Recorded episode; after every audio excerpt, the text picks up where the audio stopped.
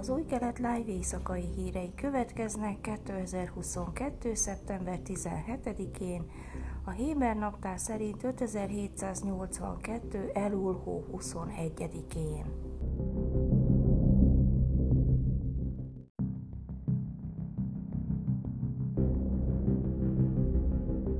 Egy észak-izraeli férfit nem kívánt meglepetés ért a heti bevásárlása után, amikor egy cigaretta csikket talált a csirkében.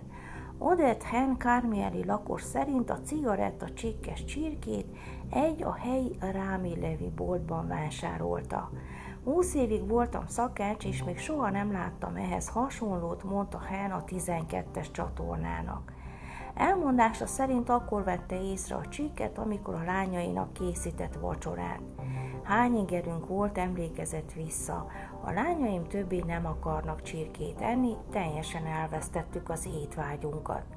Ragaszkodott hozzá, hogy a cigaretta csik a lezárt csomagban volt, de az ügyfélszolgálat azt éreztette, mintha én tettem volna bele, mondta Hen.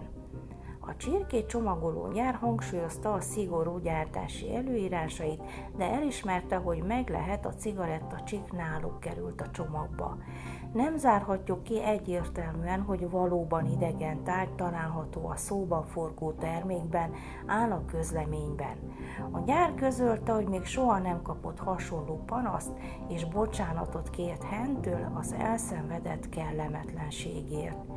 Ígérjük, hogy mindent megteszünk, hogy ilyen eset a jövőben ne fordulhasson elő, és ügyfeleinknek minőségi termékek előállítására teszünk ígéretet a legmagasabb szintű higiéniai előírások szerint, közölte a gyártó.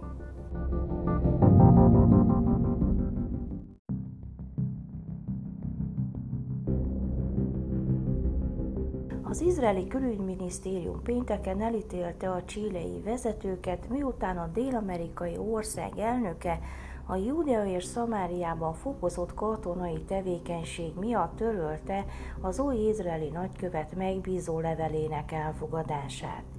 Izrael súlyosnak tekinti Chile rejtélyes és példátlan viselkedését. Ez súlyosan sérti a két ország közötti kapcsolatokat, áll a tárca közleményében, megjegyezve, hogy Chile izraeli nagykövetét beidézték a külügyminisztériumba vasárnap, ahol Izrael válaszát világosá teszik a nagykövetnek.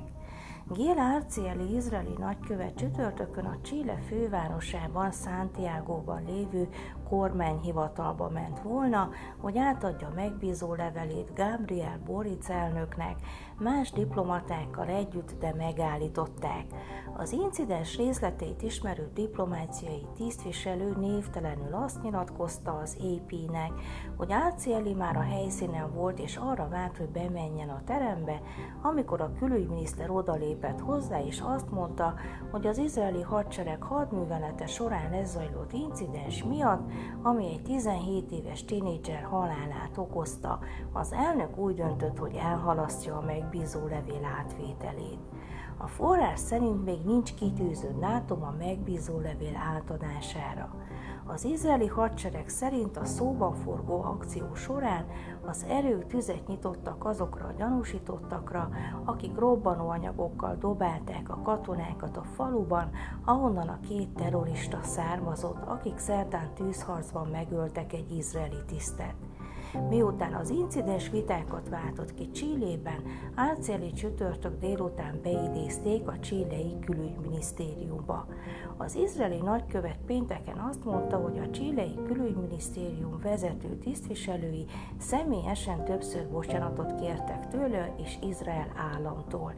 A Valla híroldal által idézett forrás azonban cáfolta, hogy Chile bocsánatot kért a ceremónia elhalasztásáért, mondván bocsánatkérés csak azért történt, mert nem értesítették előre Árcielit.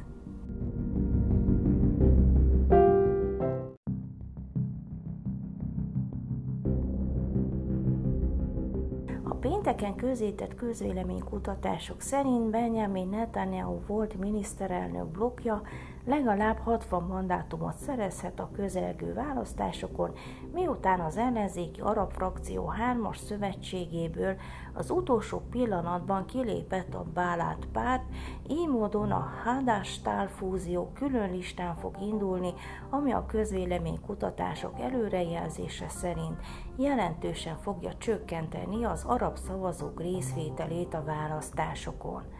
A két vezető tévécsatorna által pénteken közzétett közvéleménykutatás szerint a Balád nem fogja átlépni a választási küszöböt, és a Hadastál Csonka frakció a kiesés szélére sodródva mindössze négy parlamenti székre lenne esélyes, ami lényegesen nem változtat a mandátumok eddig előrejelzett eloszlásán, kivéve, hogy a kieső töredék szavazatok a legnagyobb párt, azaz a Likud javára kerülne jóváírásra, így legalább egy vagy két plusz helyet és kormányalakítási előnyt biztosíthatnak a következő Knessetben a volt miniszterelnök pártja részére.